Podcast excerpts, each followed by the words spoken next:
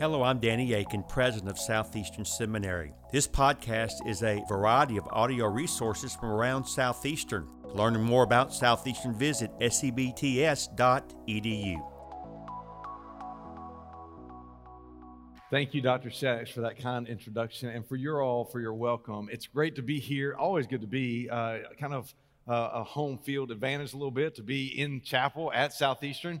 Uh, and so thank you for being here, for joining us online uh, as well. It's always a privilege to get to share God's word with you in this capacity. If you have your Bibles, open with me to Ephesians chapter 2. Ephesians chapter 2 is Dr. Shaddix was uh, mentioning uh, by way of my uh, bio. I am a native of North Carolina. In fact, I grew up on the coast. I grew up in Wilmington down by the beach, and I used to love to go to the beach. Went to the beach all the time. Uh, I, I, in fact, felt like I had more fins and gills than I did arms and legs sometimes because I used to just swim in the ocean. Uh, we would jump waves, we would ride waves. Me and my best friend, we would we would swim out into the ocean, even just to make the lifeguards sweat a little bit. We would swim out around the end of the pier. We just did all kinds of stuff. We would fish in the ocean. We loved to spend time in the ocean. And then I realized that beyond just the recreational fun of being in the ocean, there was uh, even some other benefits to the ocean. I, I figured out that if I had kind of a, a cut or a scratch, like on my knee or on my foot, or maybe if I had some other kind of irritation or a, a, floor burn from a basketball court or something like that, man, just go swim in the ocean, and in, in a day or two, it seemed like it would be cleared up. I even found out when I get, got older and these things began to matter that if I would, uh, if I had a blemish, you know, kind of one of those big unsightly things in the middle of your forehead, and you needed it to clear up by the weekend, just go swim in the ocean, and it would clear up. It was remarkable how this would work. But you know what I never did? I, I, I, never, when I had one of those kind of issues, I never stuck my elbow or my forehead down in a sink of water. I didn't do that. No, no, I had to go to the ocean because ocean water and sink water or stand in the shower, shower water is different. What is it that makes ocean water ocean water? What makes ocean water is what? The salt. You guys all knew that just intuitively. You knew I wasn't setting you up. In fact, you gave me the answer I was looking for. It's salt, right? What makes ocean water ocean water is the salt within it. And I want you to understand something this morning. Just like you can't dip or, or, or isolate a single drop of water from the ocean that's not saturated with salt, when it comes to the core doctrines of what we believe, when it comes to the, the gospel, there's no element of the gospel that can be isolated that's not infused with God's grace. In fact, the gospel itself is defined by grace. And apart from grace, it's not the gospel. Paul's whole letter to the Galatians is about that very point. And when it comes to the gospel, this gospel of grace, perhaps there's no better passage in all of Scripture than Ephesians chapter 2 that defines for us and explains to us the nature of this grace. You say, well, why is this important? I'll tell you why it's essential. Because when we begin to kind of remove or extract the grace from the gospel, we find uh, our churches filled with people who are trying to earn their salvation, even to earn what Christ did for them. We, we find our, our churches filled with people who are trying to maintain their salvation. We find our churches filled with people who maybe are overwhelmed with uh, discouragement because they're trying to turn the spiritual corner in their life, but they just can't seem to, to make the progress they want to because they keep stumbling over their best efforts because we've removed or extracted grace from the gospel. Some people are overwhelmed by shame and by guilt because they've forgotten or misunderstood or never understood the grace of the gospel. It's essential that we understand this. And in this passage, Paul gives us a, a full understanding of the nature of the gospel of grace. And he answers several important questions that we might want to look for as we read this and then listen for as we hear this message. For instance, he answers the question why do we need grace? How does grace actually work? What even is grace? And what difference does it make? All four of those questions, I want you to hear it again. All four of those questions are answered in this passage. Why do we need grace? How does grace actually work? What is grace? And what difference does it make? So, if you find your place there in Ephesians chapter 2, let's understand what God wants us to learn and remind ourselves, perhaps, even of what it is that this, this gospel of grace. Starting in chapter 2, verse 1 of the letter to the Ephesians, the Bible says this And you were dead in the trespasses and sins in which you once walked, following the course of this world following the prince of the power of the air, the spirit that is now at work in the sons of disobedience, among whom we all once lived in the passions of our flesh, carrying out the desires of the body and the mind, and we were by nature children of wrath like the rest of mankind. But God, being rich in mercy, because of the great love with which He loved us, even when we were dead in our trespasses, made us alive together with Christ. By grace you have been saved, and raised us up with Him, and seated us with Him in the heavenly places in Christ Jesus, so that in the coming ages He might show the immeasurable riches of His grace in kindness towards us in Christ Jesus. For by grace you have been saved through faith. And that is not of your own doing. It is the gift of God, not a result of works, so that no one may boast. For we are his workmanship, created in Christ Jesus for good works, which God prepared beforehand that we should walk in them. Would you pray with me? Heavenly Father, we thank you for the eternal truth of your word. We thank you, God, for its relevance in our own lives, and we thank you, God, how it not only gives us understanding, but gives us the guidance of how to respond. And so, Father, I pray that you would rest the attention of our hearts, Father, that we would hear your voice speak through your word today. Father, that we would submit ourselves to its authority, that it would triumph over our opinions or our desires, uh, our wants. Father, that it would have authority in our lives and that we would respond by grace accordingly. Teach us now through your word, by the power of your spirit, in Jesus' name. Amen. You know, in this passage, uh, what you see really is what I would call three different dimensions of grace. You could almost outline them in kind of a, a past, present, and future, or a before, during, and after type of sequence, because that's really how this passage kind of unfolds and how the topic and subject itself is approached. But as we look at this, I want us to see these dimensions that give us a deeper understanding and a full understanding of the grace of God and the gospel of grace. First truth we see in this passage we need to understand is that before grace, we are miserably lost. Before grace, we are miserably lost. Now, the first few verses of this passage would not really uh, jive together today with, with things that are politically correct. It wouldn't uh, sound like what the culture uh, wants us to believe about people or what society would tell us to believe about ourselves. In fact, maybe uh, our society's position is best summarized in a song that came out, a country song that came out uh, just a few years ago in 2018 by an artist that you would probably recognize by the name of Luke Bryan of American Idol fame and country music fame. And this song actually uh, rose to number one on the country charts in 2018. And since then, it has sold over a million copies as a single. It's gone platinum. And the title of this song was I Believe Most People Are Good. There's a lot of different things within that song that contradict Scripture, but the truth of the, ti- the title of the song is exactly opposite of what the truth of Scripture teaches. In fact, in Romans uh, 3:10, the Bible tells us there is no one good, not even one. Luke Bryan may be a good country artist, but he's not a good theologian. The Bible tells us that before grace, we are in fact miserably lost. And in this passage, what Paul does, these first few verses, he identifies us with three phrases, if you will, that characterize this miserable and lost condition. The first uh, thing that we see in verse 1 is that we are dead right? We are dead, but you were dead in the trespasses and sins. We know because he's talking about trespasses and sin that he's speaking of a spiritual death, but also because in the beginning phrase of verse 2, he says, In which you once walked. You were, in fact, a dead man walking. You were the literal walking dead. We were living in a spiritually dead state. This is important because it goes all the way back to the beginning of the Bible and our understanding of, of sin right? Where, where God creates the world and He establishes the garden and He, he makes uh, Adam and Eve and He puts them there, gives them some guidance as to how they should uh, rule and reign in the garden and, and the things they should do. And then the one thing they shouldn't do that you should not eat of the tree of the knowledge of good and evil, for in the day you eat of it, you shall surely die. And then comes the serpent in chapter 3, where he begins to kind of undermine uh, God's command to them. And he even raises the question, and what does he base this question on? Surely you will not die.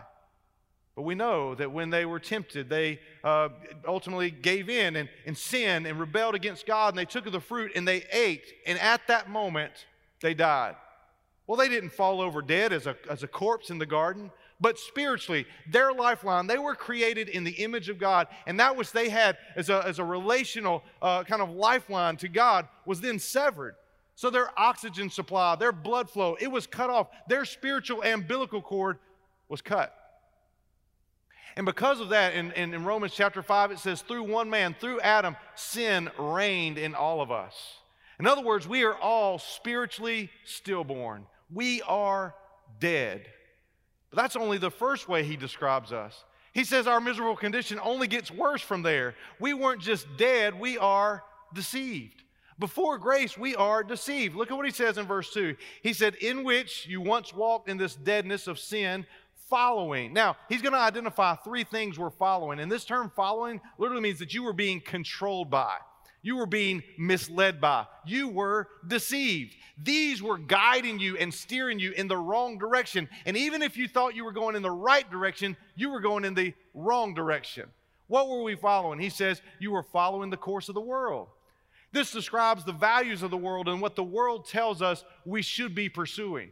But the world flips everything that God's word says. In fact, it calls what's right wrong and what's wrong right and it convinces us to agree with it. And therefore, Paul tells us in Romans 12 don't be conformed to the pattern of the world, but before grace, we ultimately were deceived and following the course of the world. Look what else we were following. We weren't just following the course of the world. He says you were following, you were being misled and controlled by the prince of the power of the air, the enemy himself working in the sons of disobedience, as he explains, but working in this world. And later on in Paul's letter to the Ephesians, he will tell them in chapter 6 that we're not waging war against flesh and blood, but against spiritual forces of darkness. And as he describes it here, this, this author of darkness, the prince of the power of the air, deceives us and misleads us. He's not sovereignly controlling our lives, but he's enticing us and appealing to the sinful nature that we have.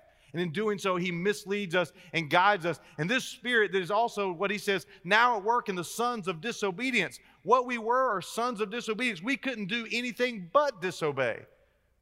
Everything was understood and, and revealed to be rebellion against God. We were sons of disobedience because we were being deceived. We thought we might have been heading in the right direction, but we were heading in the opposite direction. We weren't walking towards God, we were walking away from God.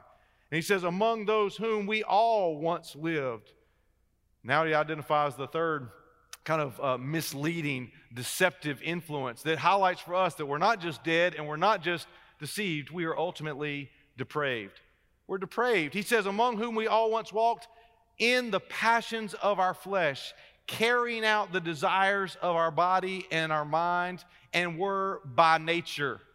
This is who we were in our essence that we were enslaved to these uh, uh, distorted desires, these sinful passions, and they were controlling us and misleading us. So the world, the prince of the power of the air, our own flesh, were all leading us away, that we were dead, that we were deceived, that we were depraved, by nature, children of wrath.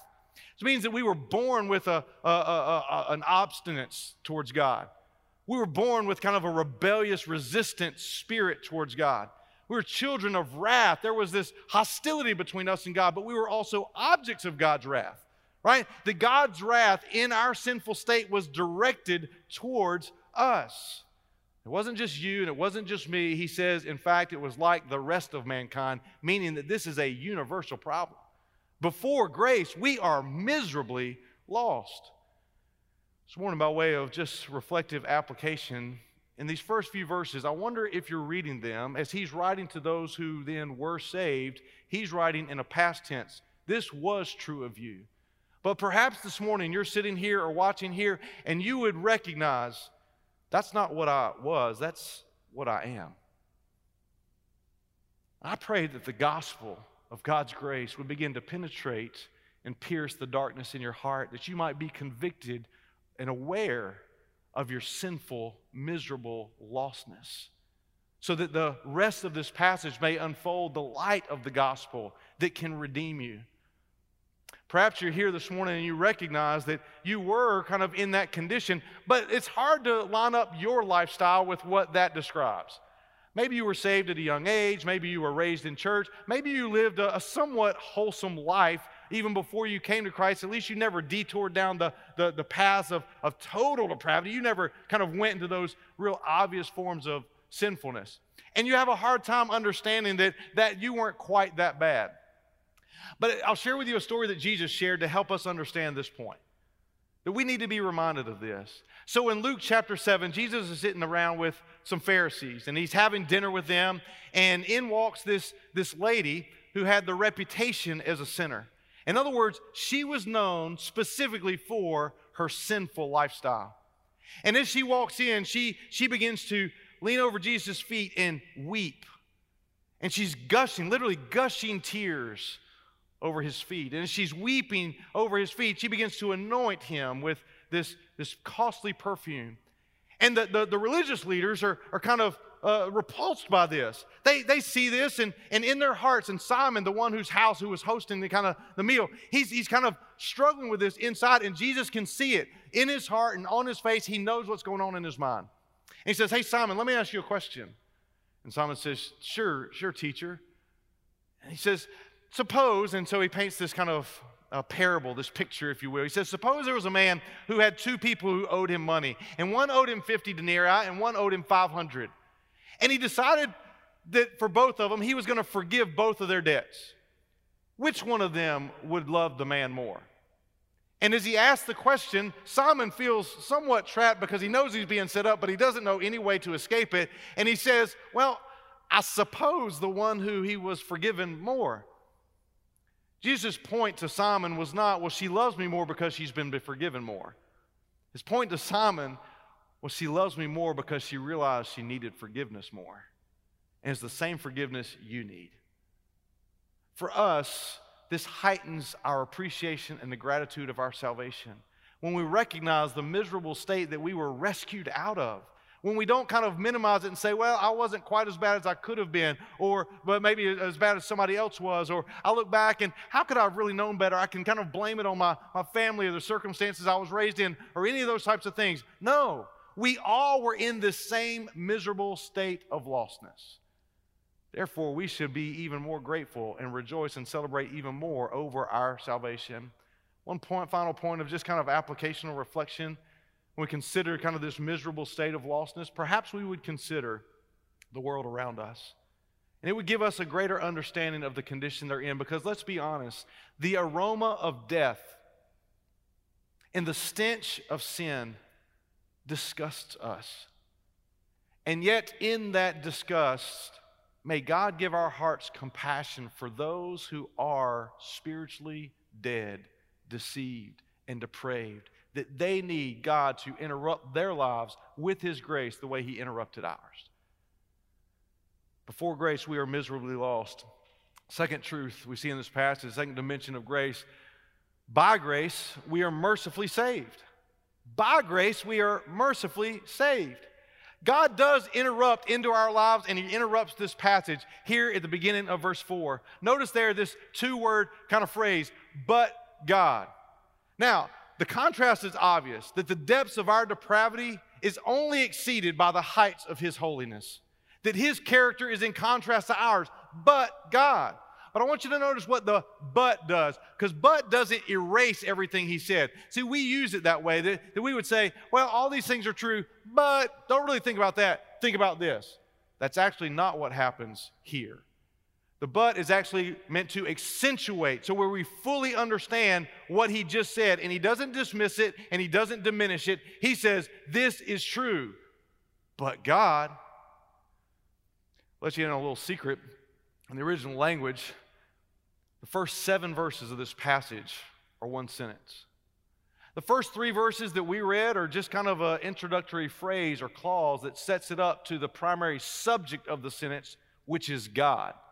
And in us, for most of our English translations, there's a period at the end of verse 3. But God never meant for our sinful state to end with a period. There was always more to come. But God. God intervenes and He interjects, interrupts our lives with this understanding of grace. How does He do that? How does grace work? Because if we understand why do we need grace, verse 1 through 3 clearly explained it to us. Well, then how does grace work? Verse 4 through 7 explains it, explains it to us and makes it clear. First thing God does to kind of mercifully save us is He displays His love through Christ.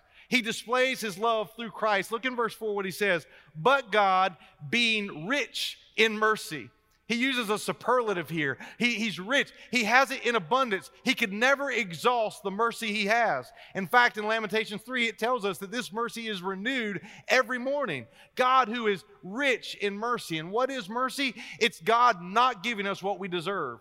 And we saw in the first three verses that we deserve God's worst. But in His mercy, He doesn't give it to us. And what we'll see is in His grace, He gives us His best. But God, being rich in mercy, watch this, because of the great love. Another superlative here. The great love, the overwhelming, the abounding love that He has for us. God, being rich in mercy, because of this great love with which He loved us, He demonstrated this love. Verse 5 even when we were dead in our trespasses we would recognize this and maybe even hear an echo of what we know as Romans 5 8. God demonstrates his love for us in that while we were sinners, even while we were dead in our trespasses, God sent his son to die for us. Bible explains it this way in 1 John 4:10. It says that in this is love. Not that we loved God, but that he loved us and sent his son to be the propitiation, the satisfying atonement for our sin. God displays his love through Christ. It was necessary because we are, are, the objects. God's wrath is directed at us in our sinful state. But by grace, God interjects and intervenes by placing Christ as our substitute, where he absorbs that wrath that was directed and meant for your sin and mine.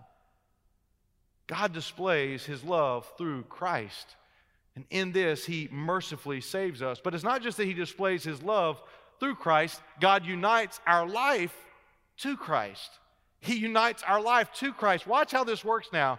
God saved us even when we were dead in our transgressions because of the great love with which He loved us, because He is rich in mercy. He did what? He made us alive together with Christ. By grace, you have been saved. What saved you? What saved me? Grace. Grace, undeserved, unmerited favor from God saved us. And this is how salvation works. He notes it in three different verbs here. I want you to watch this in verse 5. He says, He made us alive. In verse 6, it says that He raised us up. And in verse 6, He says He seated us. And each one of those verbs that He made us alive, He raised us up, and He seated us, all are followed by this same phrase, this preposition, with Him, with Christ, with Him, with uh, Him. We are alive together with Christ. We are raised up with Him, and we are seated with Him. Why is that so important? Well, perhaps we can understand it with the term there that He uses. This preposition, as we translate it, kind of actually is where we get our word sync kind of the prefix like to synchronize something, to take your phone and hook it up to your computer and synchronize it. Here's what he does He syncs our life together with Christ. By grace, He saved us because He made us alive in Him. He has given us new life because in Christ's death, He gives us life. And then He has raised us up with Him, the power of the resurrection, and then exalted us, seated us with Him in the heavenly places. Now, to understand this, rewind just a little bit. Look back up in your page. Maybe you got to turn back a page. Look in chapter 1 as he's speaking and praying for the Ephesians that they would know the power of God and the hope of the gospel. Look in verse 20. He says, This power that he worked in Christ when he raised him from the dead and seated him at the right hand of the heavenly places. Do you hear what's going on in the text here? What he's done in Christ, he's now done in us as he synced our lives together. But watch verse 21 far above all rule and authority and power and dominion. Now, listen to this. The things that in our previous state had control over us, the world, the prince of the power of the air, and our own flesh, are now conquered in Christ. And we now share in his authority to have the power to say no to those things. We've been made alive and we've been given the power to no longer be deceived. Therefore, we can overcome our depraved state because our life has been synced together with Christ. All for what purpose? He says, Look, He seated us with Him in the heavenly places in Christ Jesus. That's our positional standing before God. That's where we abide. Verse 7 For what purpose? So that in the coming ages, that's for all eternity, He might show, He would display the immeasurable riches of His grace This immeasurable riches is now a double superlative, right? The immeasurable, abundant, uh, kind of. Uh, kind of in, unfathomable. You can't even express it. I can't even struggle. How can you get any higher than the immeasurable riches of His grace given to us in kindness in Christ Jesus? When the Bible describes our salvation, it happens because He displays His love through Christ and He unites our life to Christ. And when He does that, it all begins with this interruption, but God. You know, the whole message of the Bible is in some ways summarized in these two words. You can rewind to, again, that sinful uh, fall, if you will, in Genesis chapter 3, that Adam and Eve sinned had no way to make it right but God provided a sacrifice and covered their sin. God called Abraham to, to go, and he was going to make a great nation of him, but Abraham and Sarah were too advanced in age and couldn't have children on their own, but God. Like Joseph was sold uh, into slavery by his brothers. He was falsely accused of a crime. He was imprisoned, but God. Moses was living on the backside of a desert in the shame of his past, not feeling like he was useful to God at all but God. Used him to deliver his people, gets him out of Egypt, and they get out there by the Red Sea, surrounded by Pharaoh's army, but God. Esther was raised up, and, and while she's kind of living, she's being schemed against and plotted against, and, and she doesn't feel like she has the, the ability to, to be used by God at that point. But God. Fast forward to the New Testament, you see it as well, right? The, the man born blind who had no uh, prospect of being able to see, but God gave him sight. The, the, the lame man uh, who couldn't walk, but God made him leap. Right? The little girl who was dead, but God raised her to life. Lazarus who's in the tomb, but God brought him out. The whole message of the Bible is filled in with this, but God. And do you realize that God is still about this business today of interrupting our lives? Let me tell you why you need to hear this. Because there are some of you who are here today or maybe watching online who are enslaved to sexual sin and you feel like there's no way out but God. He can set you free. Some of your hearts are embittered against people who have hurt you, people who have mistreated you, but God can free you from the shackles of hatred and bitterness in your heart. Some of you are overwhelmed and discouraged, and you, you've been victimized in some form or fashion, but God can give you hope. Some of you don't know which direction you're, you're called to go in life, and you're just trying to find your way, but God can give you purpose.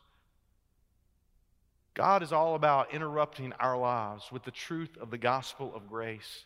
He intervenes and He interrupts through His love with Christ, through Christ and syncing our lives in Christ. We are mercifully saved. Third truth of the gospel of grace not only before grace are we miserably lost, and by grace are we mercifully saved, Beneath grace, we are miraculously changed. Beneath grace, we are miraculously changed. When you begin to look at this passage, I, I, want you to recognize kind of the, the transformation that happens and how it happens. That we would see in these final few verses that God has been kind of working through this grace to bring about something that's transforming our lives. And when we talk about what grace is, yes, we can say that it's God's unmerited favor, but that describes grace by way of the action. But what defines grace is the nature of God Himself that God is merciful and gracious, abounding in loving kindness. That grace is primarily and fundamentally a characteristic, an attribute of God that leads to His actions and affections towards us. And this attribute of God just flows from who He is. And so, what God does is He positions us between the, uh, beneath the life changing grace of His kindness and His mercy and His love. And He transforms us. And there's been a transformation that's been going on. In, in verse 1, we saw that we were spiritually dead. But did you notice in verse 5 that we are made alive? In verse 3, we were called children of wrath. We were objects of God's wrath. But all of a sudden, He is pouring out on us. He's lavishing on us His mercy, His love, His kindness. And here in the final few verses, He undoes the one in verse 2 that we were sons of disobedience to help us understand how our life is now transformed. And it's beneath the flow of grace as we position ourselves there that God works and changes our life. Look at verse 8. He says, For by grace you have been saved through faith. He said this in verse 5 to help us understand that grace was the heartbeat of it all, and God's work was done by grace. Now he's going to help us understand from our end, we must recognize that not just from God's end was it by grace, but our end too. By grace you have been saved, and he adds this phrase now through faith. How do we receive grace? It's simply by trusting in what God has already done for us, not what we can do for ourselves. And here's what he explains to us that apart from Christ, our good works are futile. Apart from Christ, our good works are futile. He says, and this is not of your own doing. In other words, you didn't manufacture it, you didn't make it happen, you didn't deserve it, you weren't worthy. It's a gift of God. All of salvation, His sacrificial death on the cross of Christ, uh, our own faith, all of it is a gift. That's the nature of God's grace being given to us. But then he explains it's not a result of works so that no one can boast.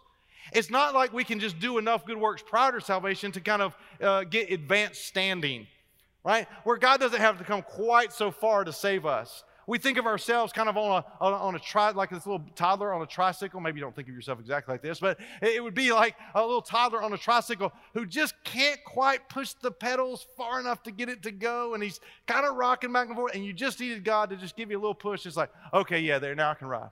You just needed, no, no, no. You, you couldn't even get on the bike. You certainly couldn't move the pedals. It's not by works, but we think that these works give us advanced standing. And then even after we've been saved, we somehow think that these works are going to, our best efforts will somehow merit God's favor or good standing. He says, apart from Christ, good works are futile, so that no one can boast. In other words, it's not just so we can brag against each other. We have no reason to brag before God. This is why Paul said in Galatians 6:14, God forbid that I should boast except in the cross of my Lord Jesus Christ, through whom I've been crucified to the world and the world to me. Let me tell you how this works when it comes to kind of our good works and what they don't merit before God. Imagine, if you will, that you got a job at a t shirt factory. Okay? You're working at a t shirt factory, your first day on the job, and, and, and all of a sudden you kind of get the hang of it. You begin to think, man, I, I'm really good at this. And you start cranking the shirts out. And I mean, you're doing everything exactly right. The size of the shirts, the different color schemes, all the logos on the shirt, they're straight. All of this is exactly right. And you start just kind of cranking the shirts out. And you're folding them and you're just stacking them up over here. You're just creating stacks of all these shirts that you've made. And you're so proud of that stack. Here comes the end of the day, and your boss walks in at the end of the day to kind of check him to see how you've done. Man, you're proud as a peacock. You're sitting there and you're thinking, look at all that I've done. He looks at it, flips through the shirts a little bit, and says, yeah, we can't use you anymore. You're fired. So, what are you talking about? I've been working harder than everybody else. I've done more than anybody else could have done. I, have I've, I've done my best, and it's, it's been great. It's produced. Look at all the good things I've done. He says, Let me see your hands. And you fold them over, and you didn't realize that on your thumb, right, there was an ink blot. And every shirt you touched was stained with this ink. And so now what you thought was actually working in your favor is now a detriment. All the good things you've done had now piled up against you as mistakes, errors. Why? Because they were all stained. And in the same way, apart from Christ, every good work we do is stained with sin. It doesn't work in our benefit, it works to our detriment. Apart from Christ, good works are futile. But watch this by faith in Christ, good works become fruitful. By faith in Christ, good works become fruitful. He says in verse 10 now, For we are his workmanship. And this is quite honestly a beautiful word.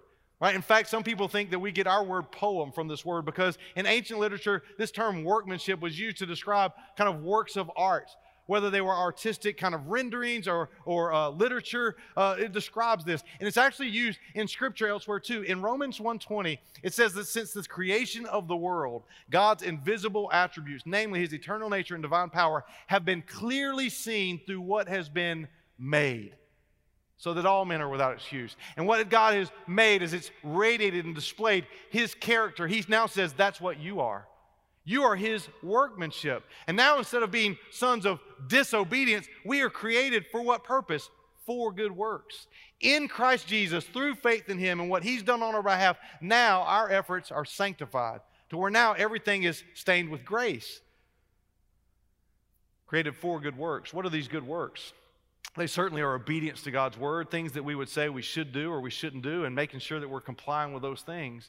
But they have more to do with uh, virtue, as the character of our salvation is lived out.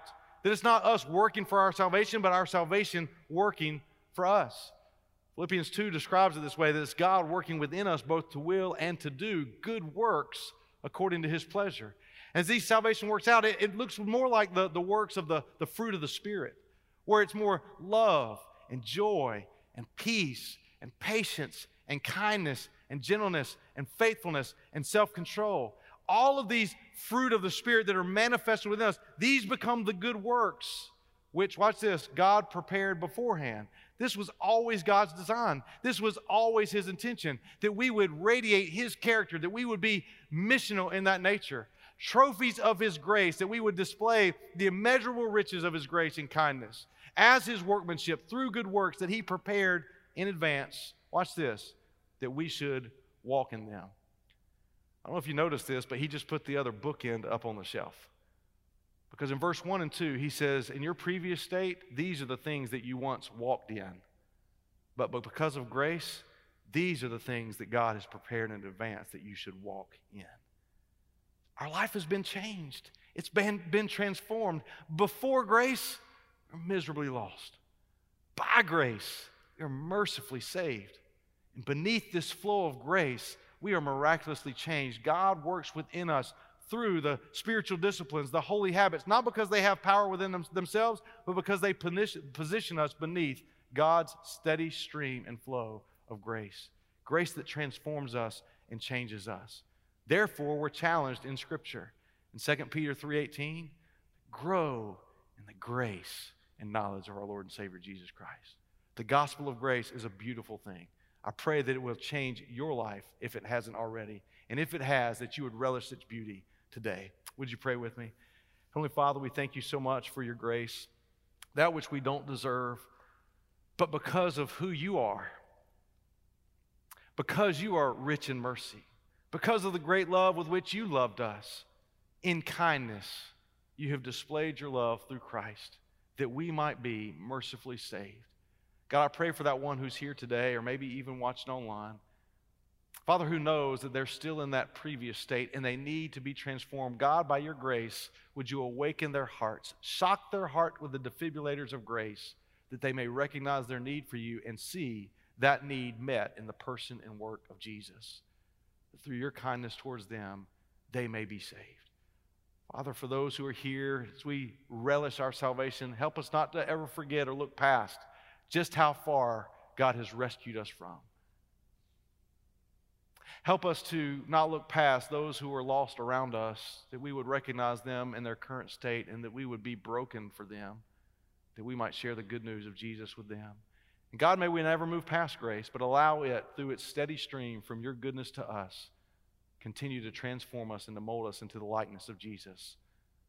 It's in your name we pray. Amen. Thank you for listening to this podcast. Consider giving to Southeastern Seminary online or visiting us for a preview day. For information on how to give or sign up for a preview day, visit sebts.edu.